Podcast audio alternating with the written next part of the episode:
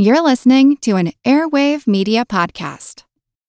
Hi, I'm Neil, And I'm Ken. and we are from the Triviality Podcast, a pub trivia style game show where a lack of seriousness meets a little bit of knowledge. Join us each week for an hour long game of general knowledge trivia featuring special guests from around the world, plus tons of extra themed episodes.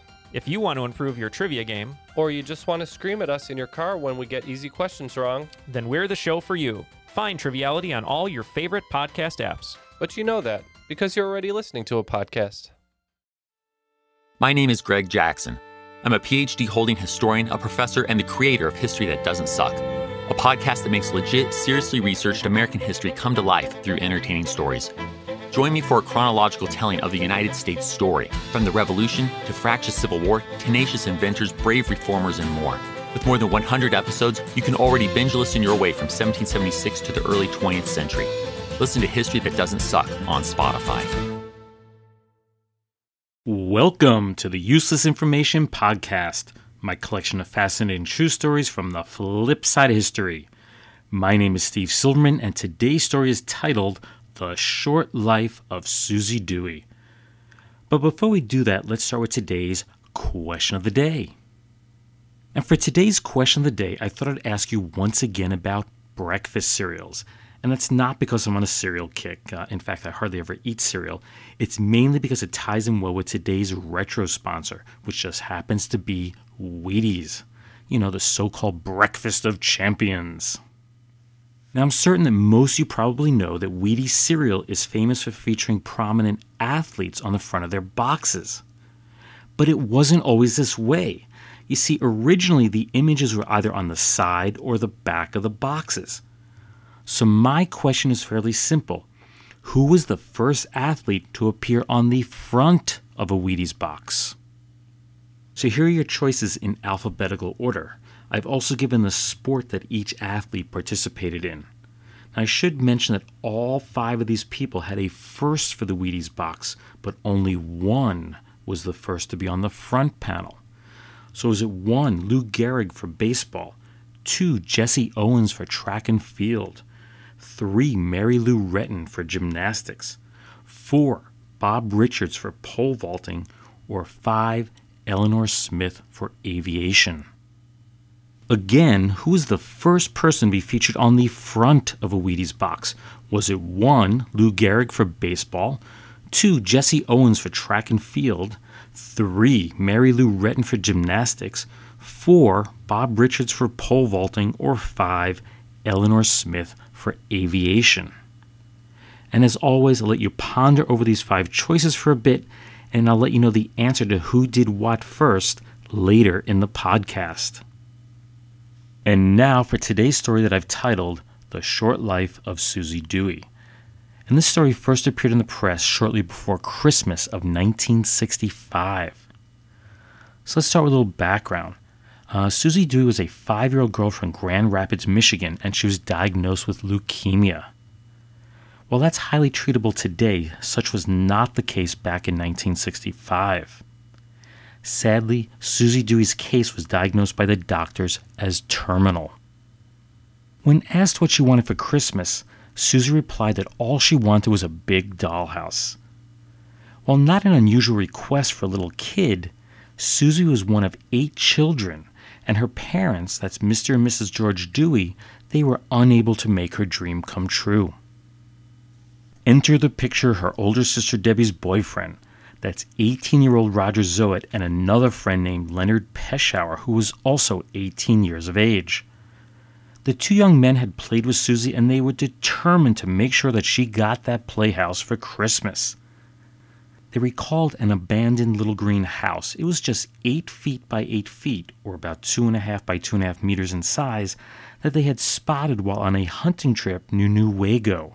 Newaygo is a rural town in central Michigan. And you know exactly what they thought. What a great playhouse that would make for little Suzy. So the two boys drove to the site, loaded the little building onto a trailer, and they hauled it back to Grand Rapids. Abandoned or not, one can simply not drive off with someone else's building. You know, someone's sure to notice that a building is missing.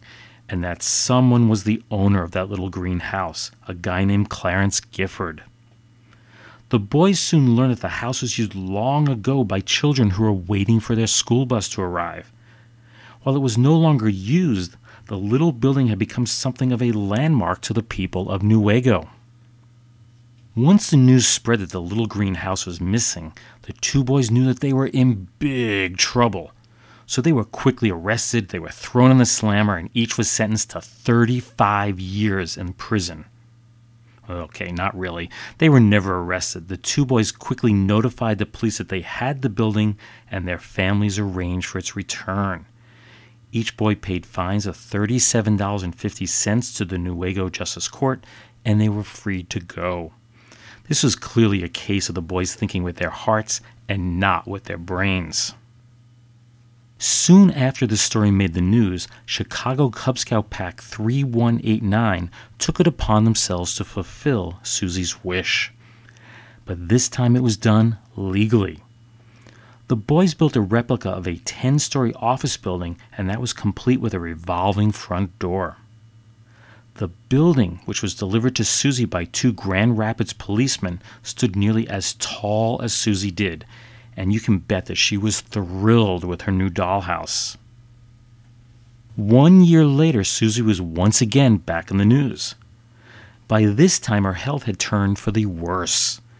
You see, the aggressive treatments that doctors had given her had caused her to lose nearly all of her fluffy hair. She was nearly bald and she refused to leave the house unless she was wearing a hood over her head. All Suzy wanted for Christmas this year was to get her brown hair back. How sad is that? The obvious solution was for Suzy to get a wig, but unfortunately the family couldn't afford it on Dad's meager car salesman's salary. Within just 24 hours of the story being spread by the various news agencies, the public response was overwhelming. Uh, the family was barraged with phone calls, and there were offers of wigs from all over the country. Frank Sinatra himself offered to buy her a wig or, quote, anything else she wants for Christmas. Wow. A group of students at Hope College collected $76.56. That's about $550 in today's money to help her buy that wig. A local department store said that Suzy could come in and get any wig she wanted for free. And then a wiggery in Detroit offered her the same deal. Another wig manufacturer in Tulsa, Oklahoma offered her, quote, one of the finest wigs in the United States. The International Furniture Upholsterers Union kicked in $25 to start a fund to purchase gifts for little Susie. And within a couple of days, Suzy was at Wurzburg's department store being fitted for her first wig. And best of all, the family had been contacted by an agent for the comedian Jerry Lewis. It seems that Jerry Lewis wanted to fly the entire family out to Hollywood and they could spend Christmas with him and his family. Even better, there was a promise of a trip to Disneyland. The family was nearly all packed and ready to go when the news broke that, get this, it was all a big hoax. Neither Jerry Lewis or his agent ever made the offer to go to Hollywood. Now, I have to say, how can anyone do such a cruel thing to a dying girl? It's just downright cruel. But Suzy was never told that she was a victim of a hoax. There was no need to because two days after Christmas, she was off to California. And this time it was for real. Accompanied by mom, dad, and her four year old sister Katie, the Dewey clan landed at Los Angeles Airport on December 26th. It seems that an anonymous benefactor from Los Angeles had heard of the hoax and paid the entire airfare. Not only did they get to go to Disneyland, they were also invited as guests to Marineland of the Pacific, Universal Studios, Knott's Berry Farm, and other local amusement parks. By this time, Suzy was quite frail and she required the use of a wheelchair. But that did not diminish her excitement in the least. She went on several of Disney's rides, which included the Mad Hatter's teacups, where she urged the spinning teacup to go faster, faster. She watched the Disneyland Christmas Parade and Old West Show and the Golden Horseshoe Revue. I guess one could say that in the end, Suzy Dewey got everything that she wished for, even if that involved a stolen playhouse and a nasty hoax. But there was one thing that money and all the publicity in the world couldn't buy. Less than two months after her trip to Disneyland, Suzy Dewey took her final breath at 4:30 a.m. on February 22nd of 1967. Her mother, father, and uncle were at her side. Her mom was quoted as saying, In the two weeks that she'd been dying at the University Hospital, she never cried once. She added, but just before she died at 4:30, she said, "Mommy, I want to die." Suzy then succumbed to the disease that she had so bravely fought for 18 months. She was just 6 years old. Very, very sad. Useless, useful, I'll leave that for you to decide. Our bodies come in different shapes and sizes, so doesn't it make sense that our weight loss plans should too? That's the beauty of Noom. They build a personal plan that factors in dietary restrictions, medical issues, and other personal needs so your plan works for you. Noom doesn't restrict or shame when you want to treat yourself. Their flexible program focuses on progress instead of perfection. You don't have to give up carbs or anything. And with their daily lessons, you can learn something new about your food choices every day.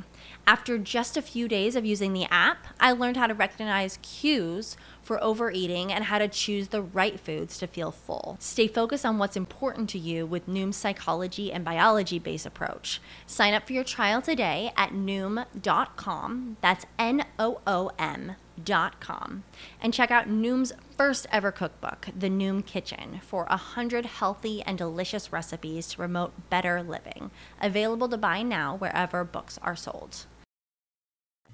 And now for a few words from our retro sponsor. Jack Armstrong, the All American boy, is on the air in person. Fellows, girls, hang on for thrills. Wheaties bring you a story of champions in action. Today, we're calling the roll of champions of the airways, of champion transport pilots who fly their great transport planes across America. First, Jack Knight, crack million mile pilot of United Airlines. And Jack Knight says Wheaties are my dish for the next million miles. Number two, David Harris, pilot of American Airlines. And David Harris says whenever I want a big breakfast that hits the right spot and tastes well, just lead me to Wheaties and I'll show you some real action. Number three, Jimmy Garrigan, top-notch pilot of the Transcontinental Western Airways, Lindbergh Line. And Jimmy Garrigan says, try that sky-high million-dollar Wheaties dish yourself. You'll agree that Wheaties taste great. Yes, and there are more, lots more. Some of America's greatest sky aces of today say Wheaties are the dish they like to eat. Try Wheaties yourself. Eat them that famous breakfast of champions way with plenty of milk or cream, sugar, and sliced bananas. You'll say like champions of the air say, Wheaties sure taste great. Have you tried Wheaties? They're whole wheat with all of the brands. Won't you try Wheaties? For wheat is the best food of man. They're crispy, they're crunchy the whole year through. Jack Hampton never tires of them, and neither will you. So just buy Wheaties, the best breakfast food in the land. That commercial for Wheaties is from an episode of Jack Armstrong, the All American Boy, which ran on radio from 1933 to 1951. Now, Jack Armstrong was a popular athlete at Hudson High School who somehow managed to travel the globe and save the world from all those dastardly villains. Now, a little piece of trivia about this show is that the first person to portray Jack Armstrong was Jim Ameche. He's the brother of famed actor Don Ameche. Depending on the source you check, Wheaties was either accidentally invented in 1921 or 1922. That's when a health clinician in Minneapolis, Minnesota spilled a wheat bran mixture onto a hot stove, causing it, of course, to cook, and then he got this really tasty flake. It took George Cormack, who was the head miller at the Crosby Washburn Company, some 36 attempts to get these flakes strong enough so they could be boxed and shipped. Think about it, nobody really wants a box full of wheat bran dust, so they had to get it just right. Then a company wide contest was held to name the new cereal. catchy names such as Nutties and Gold Medal Wheat Flakes were suggested, but ultimately Wheaties was chosen as the best. Credit for the name goes to Jane Bausman. She was the wife of the company's export manager. Wheaties became associated with sports quite quickly. They first started advertising with local Minneapolis baseball teams before advertising nationwide on radio. In 1933, Jack Armstrong, the All American Boy, was created to further help promote Wheaties. In fact, Jack Armstrong was the first person ever to appear on a Wheaties box. That was in 1934, but since he's a fictional character, he really doesn't count. Which leads us to the answer to today's question of the day. And I had asked who is the first athlete ever to be featured on the front of a Wheaties box. And your choices were 1. Lou Gehrig for baseball, 2. Jesse Owens for track and field, 3. Mary Lou Retton for gymnastics, 4. Bob Richards for pole vaulting, and 5. Eleanor Smith for aviation. Lou Gehrig was indeed the first real athlete to appear on a box in 1934, but it wasn't on the front. Eleanor Smith appeared on the box that same exact year as the first woman, but again she wasn't on the front. In 1936, Jesse Owens became the first black athlete to appear, but once again, he did not land on the front. In 1984, Mary Lou Retton became the first woman to appear on the front of the box, but she was not the first person to do so, which leaves us with just one choice. That honor belongs to Bob Richards. He received the honor in 1958. And now for a few totally useless yet totally true tidbits from history. It's time for what I like to call news of the weird past. And today's stories all involve blind drivers. Yes, you heard that correctly. People that were legally blind and could still drive a vehicle. And our first story is dated July 18th of 1949 when it's reported that 26-year-old Nelson E. Schultz was driving a truck at 7:30 in the morning on a dirt road about three and a half miles west of Cashtown, Pennsylvania. Passengers in the truck included his mother, wife, and four brothers and sisters. They were on their way to pick cherries. But there was a problem. Nelson was legally blind and he couldn't see the road. So he had a great solution. He had his 11 year old brother Merle sit on his lap and he allowed Merle to steer. But since Merle was too short to reach the pedals of the truck, his older brother Nelson did that part for him. So it should come as no surprise with a boy steering and a blind man controlling the gas and the brake that an accident was about to occur. In fact, the truck flipped over. And sadly, their four year old brother Barry was killed. Everyone else except for the blind driver Nelson were injured, although none of them were seriously injured. Police charged the younger half of the driving duo with driving without a license, and they charged the older half with permitting an unlicensed driver to operate the vehicle. A grand jury later handed down a charge of involuntary manslaughter against the older brother Nelson. He was found guilty and was given a three year suspended sentence. Our next story occurred on May 23rd of 1958 in Green Bay, Wisconsin. It was reported that a traffic officer named Loyal Nelson pulled over a weaving car. To his shock and amazement, the driver was legally blind. Now, the man sitting in the passenger seat claimed ownership of the car and said that the blind man was curious to know what it's like to drive, so he let him. While the names of the two men were not published, the vehicle's owner was quoted as stating he just wanted to get the feel of the wheel. There's probably no great shock here, but Officer Nelson arrested the car's owner and charged him with allowing an unauthorized person to operate a motor vehicle. The blind driver was not charged, however. And our last tidbit for today occurred on April 6 of 1962 and that's when it was announced by L.A. Billings, the then superintendent of the Kansas State Motor Vehicle Department, that there were 128 blind people in the state that currently held driver's licenses.